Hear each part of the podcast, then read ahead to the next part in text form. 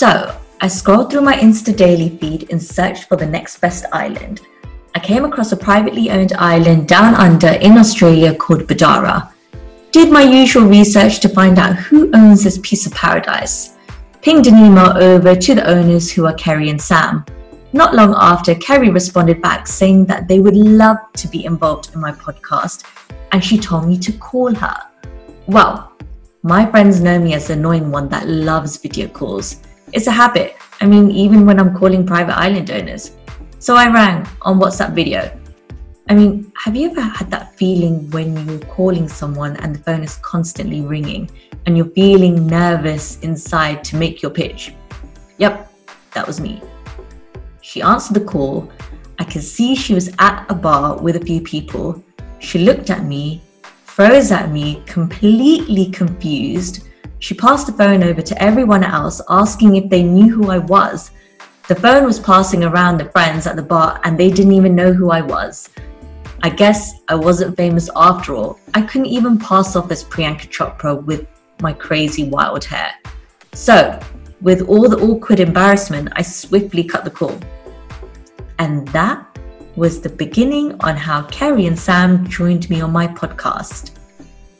In this episode, we look at what Bedarra is currently focusing on in terms of sustainability on the island, their future plan goals, and reveal a secret that the previous owners didn't know about.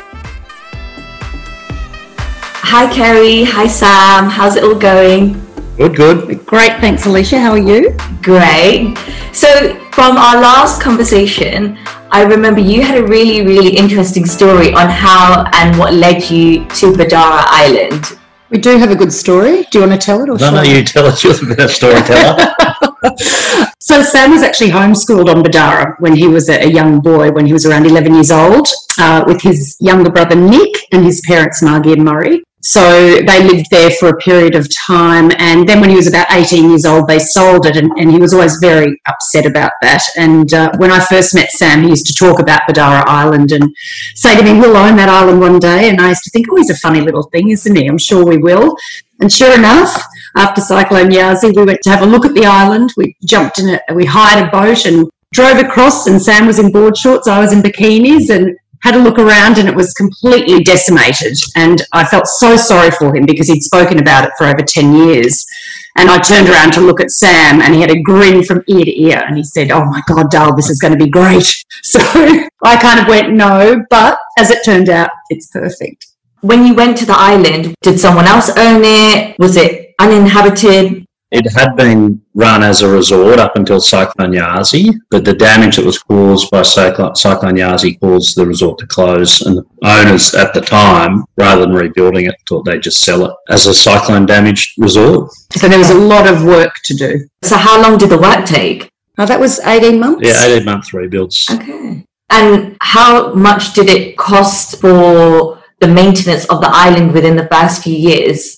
Yeah, look, the first few years are significant because we replaced all the infrastructure on the island too. So we converted the island from what was a diesel run operation. Previously, the island had a desalination machine, big power-hungry sewage treatment plant. And so we converted to being almost entirely solar power, using rainwater and spring water and biocycle waste treatment, amongst other things. So the investment initially was significant. But being on an island, you're exposed to, wind, salt, seas. So on an ongoing basis, there's a lot more investment in keeping it presenting beautifully than what I guess a mainland property would be. And when you bought the island, were there any sort of legal restrictions? How easy was the process?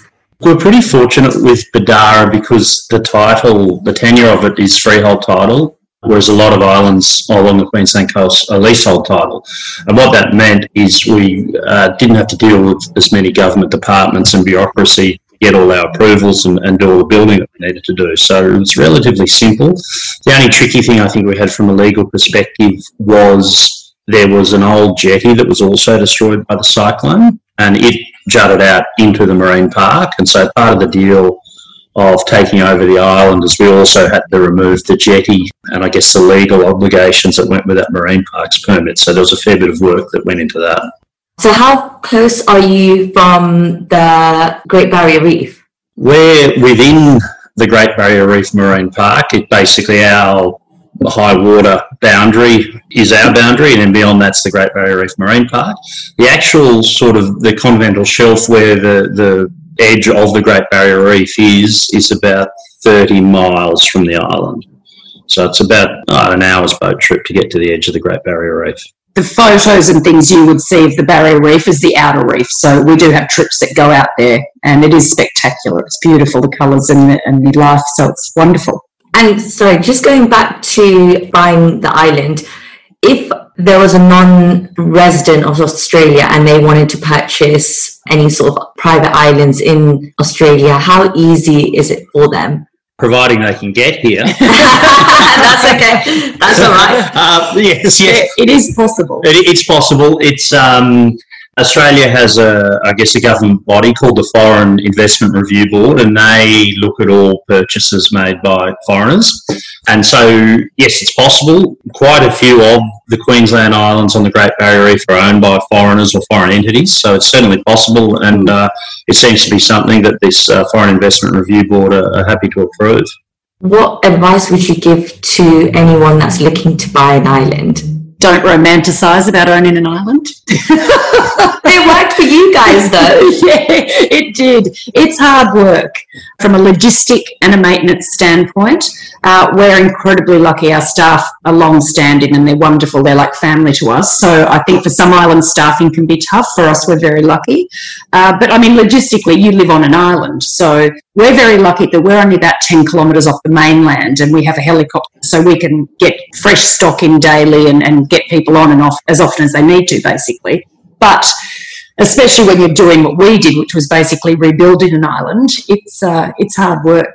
And as an owner, you don't get to enjoy it like a guest. So Sam and I look at the guests and go, oh, my God, I wish we were them. Yeah. So I think the most important thing, if someone was looking at an island, is probably freshwater supply. Mm. That's the boring answer. A lot of islands don't have a source of fresh water. And we're lucky enough we've got a freshwater spring on Bedarra that produces lots of water for us. But if you don't have that, getting water to an island or desalinating water is an incredibly difficult exercise. Mm. And a backstory to that is that Sam knew about the spring from when he lived on the island. The people that owned it before us didn't know about it, so that was wonderful for us. We had to go searching for it, and Sam sort of thought he knew where it was, and it was like striking oil when we found it. So it was wonderful, and you know, it enabled us to get rid of the desalination plants, as Sam said earlier, and we've got, you know, 1 million litres of water on the island with all this beautiful fresh spring water. So we're incredibly lucky. That's so cool. That I was just about to say, because I remember having our last conversation and you just said Sam discovered it when he was a child and the new owners had no idea about it. And I thought, wow, this actually sounds like discovering a little hidden oasis, something that you would watch on TV. Yeah, it was wonderful. And it was, you know, a great help to us, obviously, because as Sam said, the fresh water supply is everything on an island. And moving on to the challenges that you've been facing with the island, what sort of big challenges have you come across? I think initially when we first took it over, it was understanding logistics and how we got freight to the island, how we got guests to the island. And so it was sort of setting up systems and procedures to make it as efficient as possible. So that, I guess, the initial early challenges.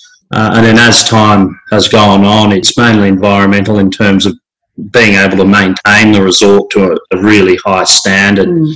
Yeah, so it's just sort of really ongoing maintenance is the biggest challenge. Are you affected by plastic pollution? Yeah, look, you know, every morning we walk our beaches, and one of our beaches is exposed to the south, which is where the prevailing winds come from, and invariably we'll find 4 or 5 pieces of plastic pollution on the beach, and our guys are all trained to walk the beach each morning and clean it. We've got a small barge that we take around to a few of the national park islands within our family group, and we also collect plastic off those beaches when we find it. So it's certainly there. And it's definitely an issue, but I think, I guess probably Australia is probably a little less impacted by it, it seems, than some of our northern neighbours like Indonesia, and they seem to have a much bigger problem with it than what we do. And it's certainly not a daily problem. You don't see it every day, and it's minimal when we do see it, so we're quite lucky in that respect. And we've got lots of turtles around the island, so we want to make sure they're okay. Yeah. Okay, so the turtles come down and lay their eggs at night time? No, they don't breed at Bedarra. They come here to eat. They seem to like sort of whatever's growing on the reef around the island. So it's sort of and there's some big ones. So we've got some old ones there as well, which is gorgeous. And we've had some whales in the last few months, which has been beautiful. So it's really nice. So when the guests go out stand up paddleboarding, they usually will spot a turtle or two, which is nice. That's incredible. So there's a lot of talk right now. David Attenborough had his episode that came out lately, and now everyone's talking about it. Has coral bleaching affected the reefs around your island? Look, it's funny. It's a common thing when we're getting guests from the Northern Hemisphere, and there has been a lot of publicity to it, and some of our guests are coming to us and their comments are, well, we're coming to see the reef before it disappears. And they ask us the question, have we missed it? And we just say, look, you're going out there, you have a look, and you tell me what you think at the end of the day when you get back. And invariably they come back and go, oh my God, it's spectacular. It's full of colour, full of life. We didn't see any bleaching. And that's our experience with the stretch of reef, I guess, in our local area. We are very lucky with the stretch that we have near us. So, yeah. But it is wonderful that the conversation's being had. So I think everyone's doing the very best they can to prevent or to slow down if it is in fact there. So it's a good conversation to have. It definitely is. And one thing which is very inspirational, speaking to all these private island owners, they are mostly affected because they're living on nature. They see nature on a day-to-day basis, whereas someone like me, I live in the city, so we don't really see much nature apart from a park. Yeah, exactly. So it's really nice because I'm learning and everyone else is learning about what these private islands are actually doing to be self-sufficient, sustainable. And this is where people like me and city people can learn a lot from. Yeah, well, when we had the generators before we took over, that was a 44-gallon drum of diesel guest per day, basically. So we've gone completely solar. At the start of it, we were doing it because it just made sense to do it, but it's so wonderful that we have, and it's attracted, a lot of attention, so we can talk about what we're doing, and it kind of spurs you on to do as much as you can and a little bit more. So it's been great. And I think probably the biggest thing we did at the start from a sustainability perspective is, prior to us taking over, there were 16 guest villas on the island, and rather than design our systems around trying to cater for that population and the amount of staff you need to support that amount of guests, we said, well, what is the population that the resort can actually sustain on an ongoing basis? And we worked out it was less than 16 villas, so we reduced our villa count down, so we've only got 12 villas now. And I think that was probably, the foundation that set us up to be able to operate the resort sustainably now. And what else are you doing because you actually have some future plans that you're working towards, aren't you? Yes, we are. We're working towards, a lot of our villas are beautiful, but we think they can be more beautiful. So we've got plans to progressively replace old villas with new villas. So villas that don't have plunge pools, we're going to give plunge pools. We're going to have larger outdoor areas.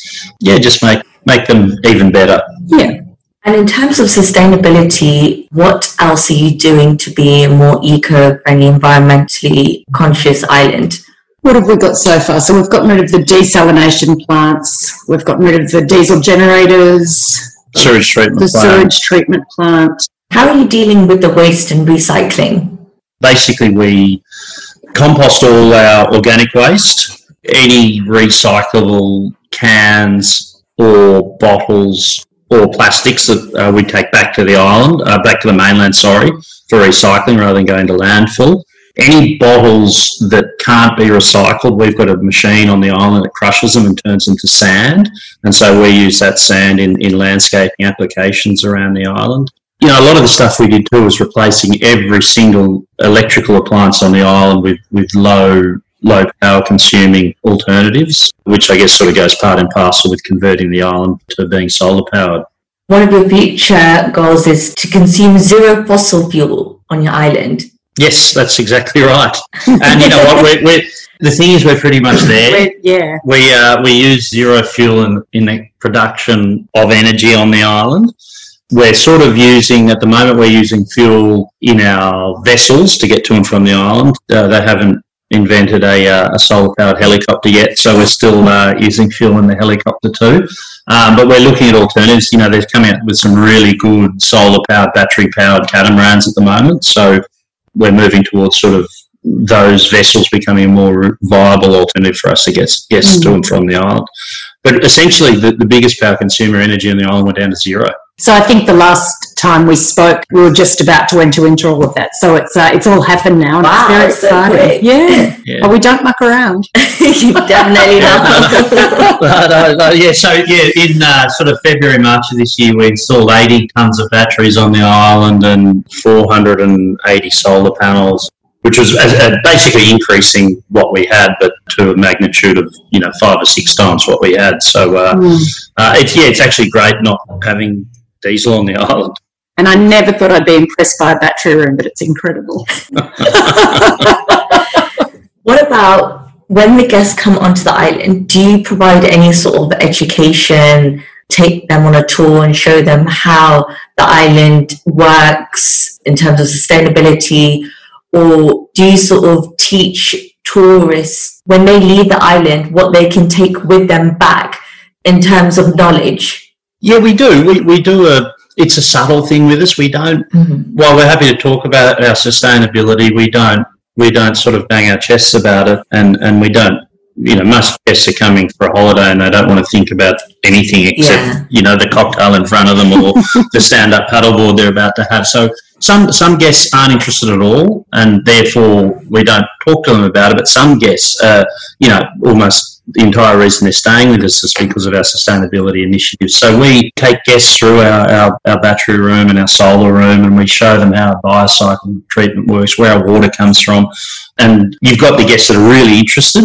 And you've also got guests that probably thought they weren't that interested, but then they become enthused once they understand and see that we're delivering a luxury product, but also sustainably. And a lot of our guests have actually taken things like our low-energy ceiling fans, our low-energy fridges, and they've actually installed them in their own homes, which is really good to see. And just little things like when they come down to dinner and cocktail hour, we say, just turn your lights off. And we give everyone a big, beautiful torch to bring down with them. Just little things like that sometimes people wouldn't think of, and they don't need to do it, but everyone kind of gets into, doing it, and everyone feels like they're helping a little bit, so it's nice. In your opinion, if you had to give any sort of tips and advice to the audience or to people who are coming onto the island or anyone that was travelling, based on what your knowledge is in terms of sustainability and looking after your island and reducing wastage, is there any sort of tips that you would give to people? I think everyone's really onto it now. So, for us, the basis of Bedarra is just let us do the work and you come and relax and we'll guide you if you need guiding. Otherwise, I think everyone's very savvy when it comes to that kind of thing now. And, we just like them. When people get there, we don't want them to have to make any decisions or have to think too hard. So we kind of take care of all of it for them. And tell me, what's the craziest thing that's ever happened on the island? Craziest thing. We want to hear some juicy gossip. Yeah, I'll leave that bit to Sam. No gossip. I think the craziest thing for us is, and it's not crazy, but it was incredible. During this whole COVID, we had to close down for 3 months. So it gave us the chance to take the children and homeschool them on the island. So Sam was homeschooled there when he was 11. Our youngest son is 11 and looks exactly like Sam. So it was very strange and it was wonderful. And for me, that was crazy that as a family we were enjoying it, and we kept all our staff on during that period. And so, they were playing tennis with the children and cooking us dinner. And so we kind of got to enjoy the island a little bit without guests around. And it's such a special memory. I'm sure the children will never forget it, and I certainly won't. So not as juicy as you wanted, but it was a bit crazy. Well, you actually had a vacation. Yes, we did. We did. We're still recovering. And what was one of your worst memories on the island? I think for me the worst memory was when we went to look at it the day that we ended up purchasing it, because it was so decimated. Here we go again. Oh, yeah, two things. One, I was really sad, but then all of a sudden it was like, oh, this is going to be hard work. So for me, that, I don't know, can you think of anything? No. You may have blocked it. No, I sort of try and block all the bad memories out. And there have been, I look at, like, you know, anywhere there's been tough days, and you sort of forget about them and just remember the good days. Just going on to your background, what did you do before you actually bought the island? So we have had and still have motels in Brisbane, which is the capital of Queensland. I was in PR. And Sammy was a very, very clever little boy that worked was Macquarie Bank. So Sam worked for Macquarie and wore a suit for a long time until one day, many years ago, he said, I can't do this anymore, and he's never worn a suit since, not even to our wedding. So he had a lot of knowledge. But, you know, the big thing there was he knew so much about Bedarra, and it really is all about passion. If you don't love it, then you're not going to enjoy it, and we're still loving it after all the hard work and everything. So it's fingers crossed it lasts a bit longer. Yeah, and both of us sort of came originally from a hospitality background, you know, when we were at university studying too. So it's sort of, Bedarra's been a test for us in terms of everything that we have picked up thus far, and yeah, challenges us every day. Mm. But we also know what we like in a holiday too, and that's what we try and create on the island. We based it on our perfect holiday, which was 5-star without the pretense, so beautiful, relaxed, and no children, which is awful because we have 3. So, well, that's a good way. Like, you could say to your children, right, guys, you're not allowed on the island. Adults only. Exactly. That's you can stay on mainland. They will hate you forever. Yeah. And what resources helped you along the way on your journey? Google. Yeah. Google. It came at a great time. Look, it's there's so many, you know, moving parts to it. Lots of small things that come together to make it, whether it was understanding solar power, energy storage, desalination, whether it was worth doing, understanding the processes in biocycle waste treatment, getting our heads around regulations related to operating within a marine park, you know, operating vessels commercially, helicopters, the list goes on. So it just, yeah, anywhere we could learn about all of these sort of things, we basically use Google. Yeah. And it came together in the end, so that was good. But we did have... you know, Sam had his prior knowledge, which was fantastic. And, you know, people that lived up there, we very much involved a lot of the locals in asking questions and things like that. So it's, you learn a lot along the way. Do you know where the name came from? Yes. Bedarra is I guess, an anglicised version of Bagara, which is sort of the indigenous word for eternal water. And so, yeah, the local tribes knew it always had water, and they called it Bagara. And then it was the first European settler in the Family Islands, he was the one who sort of changed the how it's pronounced slightly. So. Yeah, because it's part of the Family Islands. So in 1770, Captain Cook sailed straight past, and there's an island near us called Dunk, which was the father island. Bedarra is the mother, and then there's the twins and the triplets, which is 5 other smaller islands. So it's quite gorgeous, the story behind it all as well. So you obviously have neighbours not far from you. Can they actually hear any noise from your island? No, they're too far away. Too far away. And, so no one, only the guests are allowed there. So, and the closest neighbour would be 5 kilometres or something away. So a long way away. We'd have to be very loud for them to hear us. How would you get to the island? 2 main ways are by boat or by helicopter. So we run a helicopter directly from Cairns, which is an international airport, so it's about a 45-minute flight, helicopter flight from Cairns directly to the island. Alternatively, guests can travel by road from Cairns to Mission Beach, which is a beautiful little coastal town that we're just off the coast from, and so and we run a boat from Mission Beach across the island, so it's an amphibious boat, so it's got wheels, so it basically drives down the beach into the water, and at the other end drives up the beach, so it's a bit of an experience in itself as well. So no one has to get their feet wet. Yeah, so it's quite a pleasant trip, and it goes past a couple of the islands on the way there. So and the helicopter flight's spectacular because you're coming down the coast, and it's quite impressive. And you're also going inland a little bit over rainforest, so it's really beautiful.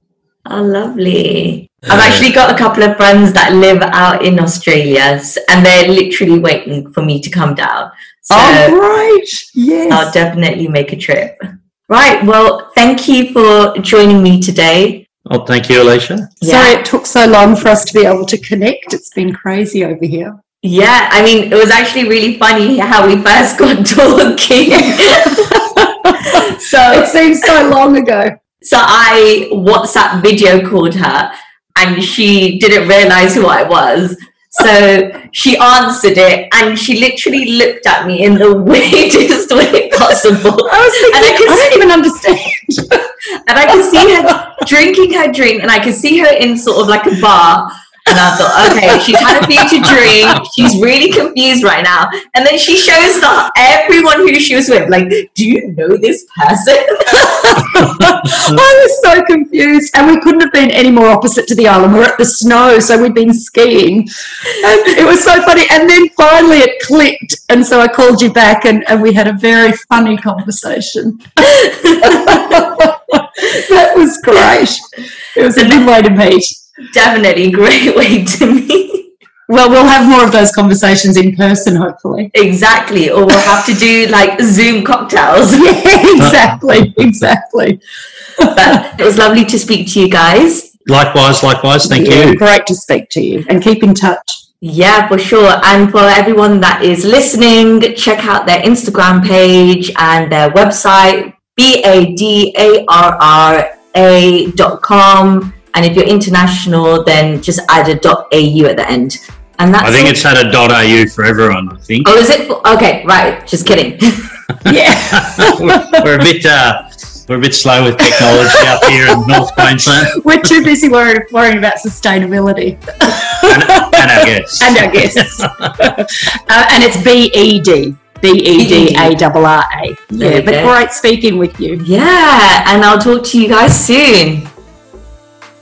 This is the podcast to discover everything you need to know about private islands.